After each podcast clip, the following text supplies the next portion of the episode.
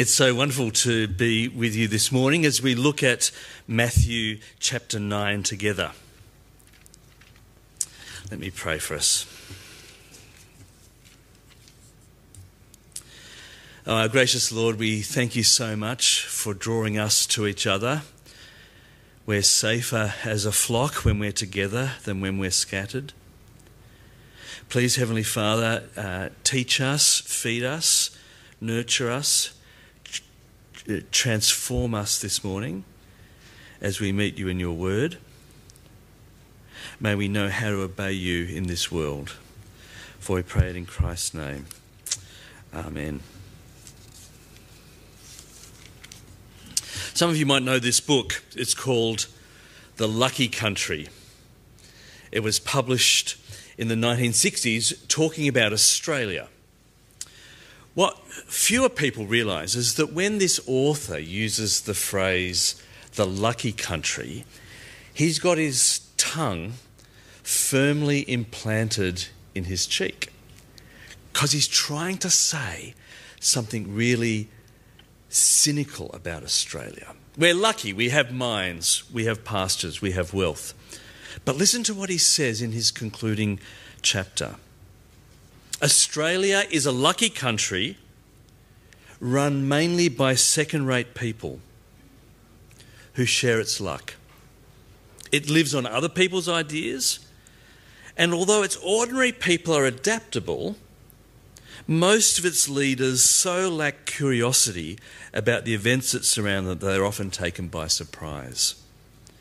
But being laconic, and I think he's thinking that's a good thing about us, being laconic, they take surprise in their stride. The very scepticism of Australians and their delight in improvisation have meant that so far Australia has scraped through. It's a country more concerned with styles of life than with achievement, but it's managed to achieve what may be the most evenly prosperous society in the world. It's done this in a social climate largely inimical to originality and ambition, except in sport. Isn't that scathing? Speaking about Australia's prosperity and Australia's uh, kind of laconic personality, but speaking of Australia's leaders is really sharp. We've been blessed because of our natural wealth, but we've been a bit lucky because our leaders have just scraped through. And sometimes it's the case in the church as well.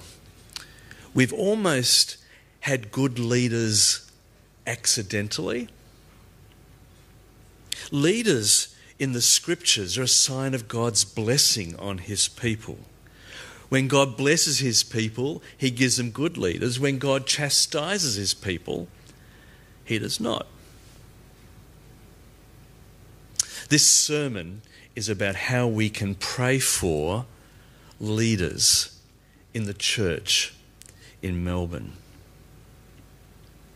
And Jesus was a great leader in those first few chapters of Matthew's Gospel, leading up to the passage we read this morning, Jesus has begun his public ministry and he's had people flocking around him. He preached a wonderful sermon on the Mount, and the crowds were amazed. They'd never heard someone preaching with authority like that. He offered moral leadership for Israel. Then in chapters 8 and 9 in Matthew's Gospel, we have these wonderful snapshots of Jesus healing people, traveling and preaching, showing how he cares for spiritual and for our physical needs. And even in the passage that uh, Georgie read for us this morning, we've seen Jesus exercising that compassion. And the people would say, Nothing like this has ever been seen in Israel. Jesus was a great leader. Jesus, in Matthew chapter 10, which is not really part of my sermon this morning, goes on to call 12 apostles. And then for the rest of Matthew 10, he gives them the first ever theological college syllabus. He trains them, having appointed them. He sends them out two by two to preach and to heal. Jesus was a great leader from whom we can learn wonderful lessons. And the first of them appears in Matthew 9, verse 35. Jesus went through all the towns and villages, teaching in their synagogues and proclaiming the good news of the kingdom and healing every disease and sickness. Jesus proclaimed the good news or the gospel of the kingdom. He's preaching, but he's preaching a big plan of God. He's not merely speaking about an individual's obedience or an individual's repentance. He's speaking about God's big vision for the world. He could have spoken about the king, that was him. He's speaking about the kingdom, all that he can do for the world through his own leadership.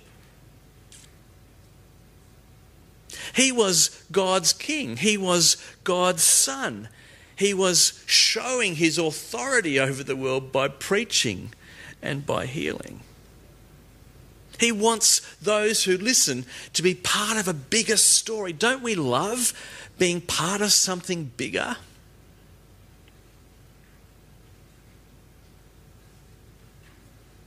He's preaching the gospel of the kingdom.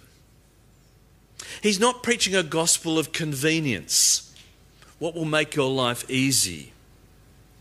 He's not preaching a gospel of happiness, what will make your life happy. He's not even preaching a gospel of prosperity, what it means to have wealth. He's preaching the gospel of the kingdom, the good news about God's plans for the world, of which we can be a part when we repent and place our trust in Jesus Christ. This wonderful paragraph where Jesus teaches his disciples to pray for leaders begins by speaking of Jesus preaching the gospel of the kingdom. So, well, might we ask, what's a Christian? Quite simply, a Christian is a person who's aligned themselves with Jesus' plans and purposes for the world a person who's repented of their sins, placed their trust in Christ, and follows his agenda. A person who's on the same side as Jesus. And even this morning, when we celebrate the Lord's Supper, we'll be receiving from God, but also when you take the elements, you're showing that you are on Jesus' side. That's where you belong. You've become a part of the kingdom and want to demonstrate it this morning to all who are here.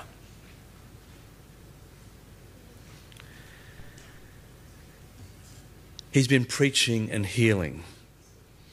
But in verse 36, we read, When he saw the crowds, he had compassion on them. And we might think the next phrase would be, He had compassion on them because their bodies were unwell. He's been healing, right?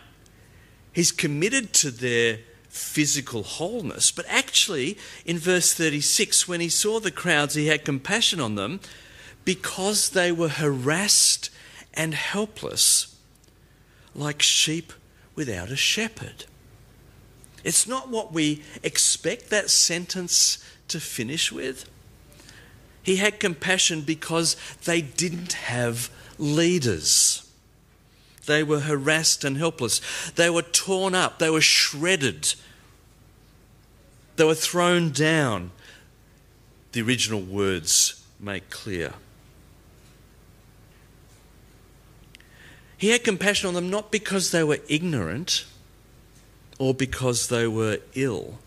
He has compassion on them because they don't have leaders who will guide and nurture, teach, and correct. And the word compassion is a word that literally means Jesus' guts were torn. This is a, a visceral kind of reaction. Jesus feeling immense pain because there weren't any leaders to help them.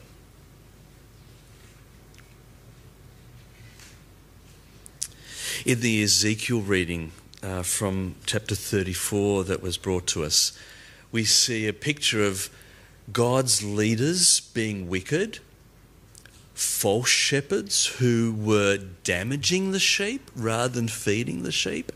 So, what does God do in Ezekiel 34? He says, I'm going to come and be the shepherd myself. I will send someone after my own heart, King David, who will look after the sheep. The Lord in Ezekiel 34 can't bear it that the shepherds are doing the wrong thing. So God says, I'm going to turn up myself. I'm going to do it instead.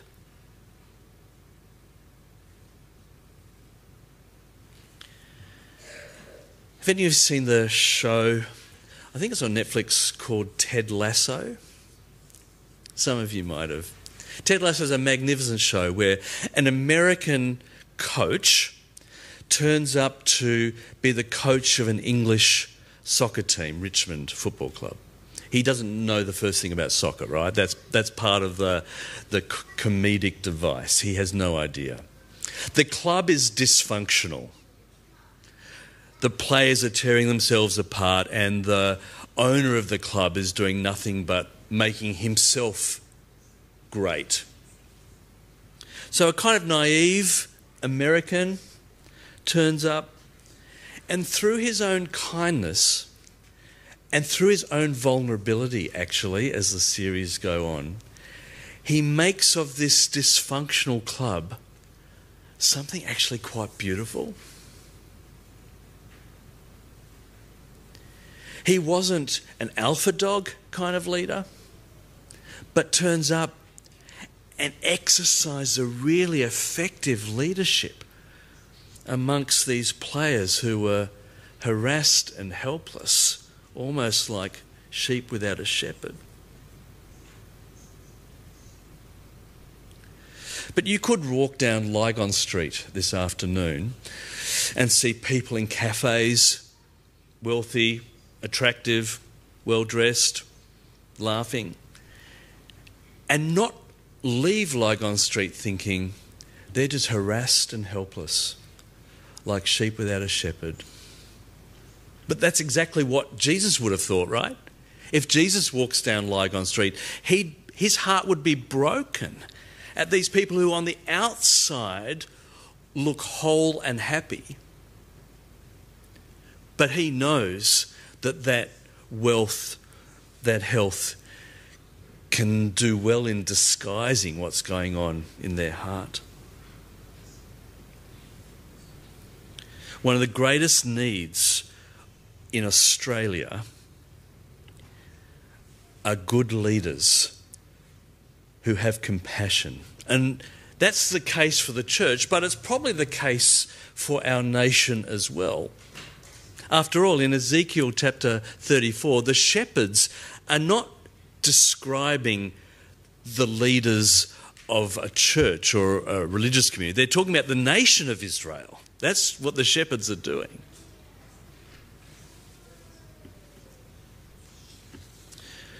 I don't think we're very good in Melbourne, or probably not in Australia either, at identifying, spotting, training, encouraging, nurturing, sending the next generation of leaders for the Church of Jesus Christ.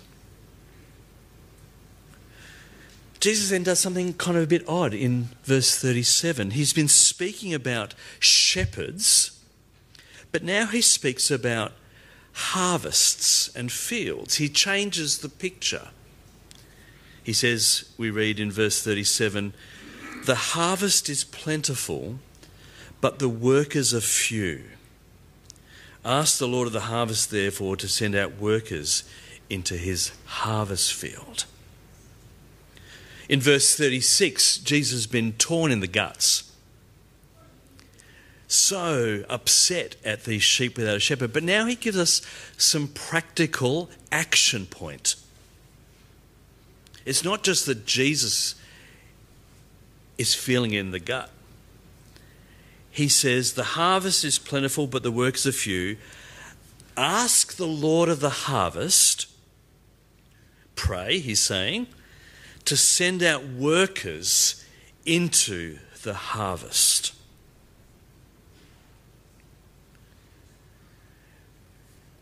In Ezekiel 34, we read a picture of God providing himself, the king, to lead the people. And now, Jesus, when he's turned up, when the king is here, when the sheep do have a great shepherd, he says, I can't do it by myself. The very moment when the great shepherd of the sheep turns up, Jesus asks us to pray for others to help him.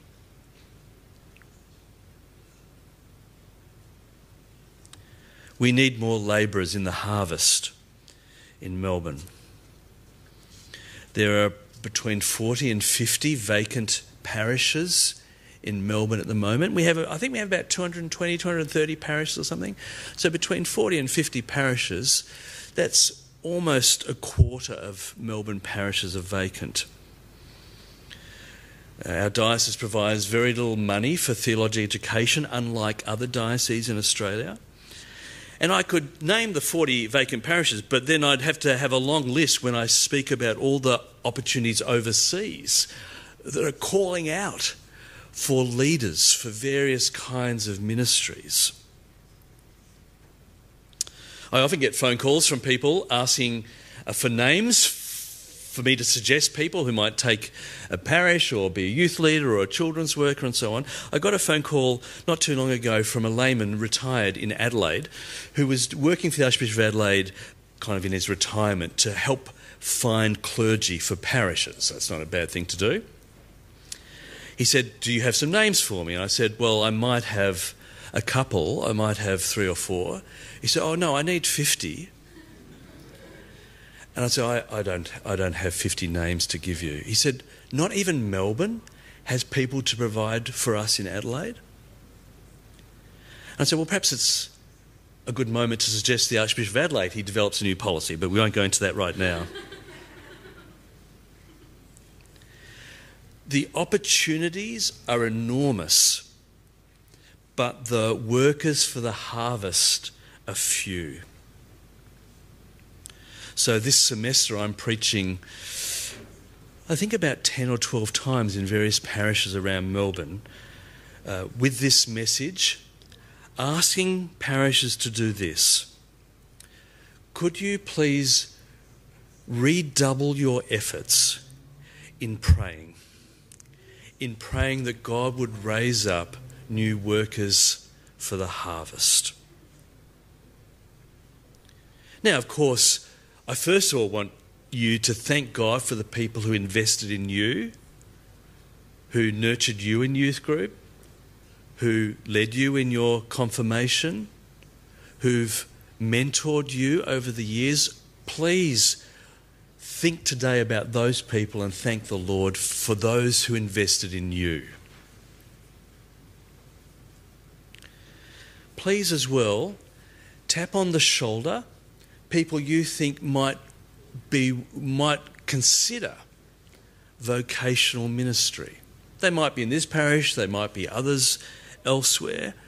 It's worth you asking the question are there anyone else that I could encourage and nurture and support? And if you find that there are people that you could suggest they enter Christian ministry, I'm sure I'd find space to have a coffee with them, even if they are in a parish in Adelaide or something like that. So you can thank the Lord for those who invest in you and tap people on the shoulder.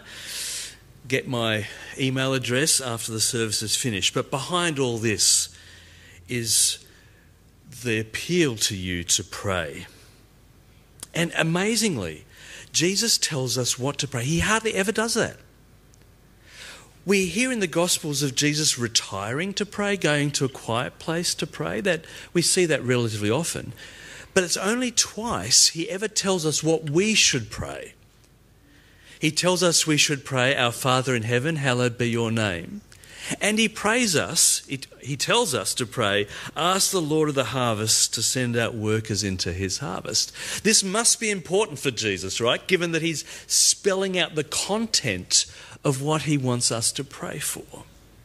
And even if it's not for you, you should still be praying as an individual, as a parish, in parish council meetings, wherever you might do it, that God would raise up others because it's your way of being loving to those other 40 or 50 parishes in Melbourne that don't yet have clergy. Not even speaking about how many phone calls I get each week for children's ministers and youth ministers, which are like hen's teeth. So, how are you doing praying that God would raise up harvest workers in your personal quiet times? Or how are you doing praying for more gospel workers in your small groups, or in parish council, or in public intercessions?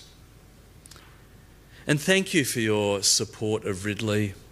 We can't do it without the support of our, our partner parishes in Melbourne. And please pray for us Please pray that God would send people to us and we'd be effective in caring for them and training them and stretching them and nurturing them towards Christian leadership. I had breakfast yesterday with a fellow whom I've never asked to consider uh, being ordained.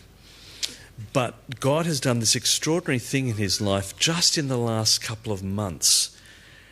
And so we had breakfast, and he said, Reese, I think I want to become an Anglican minister uh, I was a little bit surprised to tell you the truth. That is, I haven't approached him because he's never shown any interest. He, he goes to a Pentecostal assembly and, uh, it's, and he, it's never been his thing.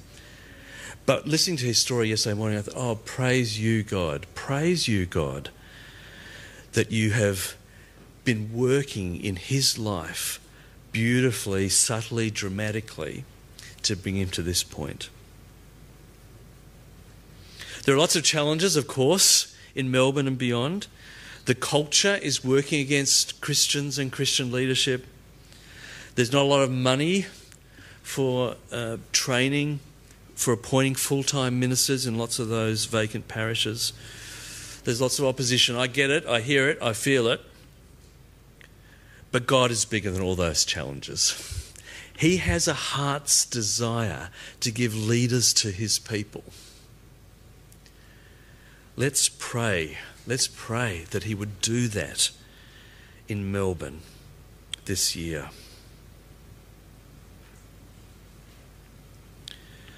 Friends, we might be a lucky country, but I think there are still some big challenges for our leadership in governments, in parliaments. We might have been a lucky church having been blessed in ways that didn't reflect our forward planning, our forethought, our resourcing. So, my appeal to you this morning is that we might, in days to come, think of ourselves not just being a lucky church, but a plucky church, where we're determined to pray and to work hard that God would bless our labours and raise up leaders for his people for Christ's sake. Amen.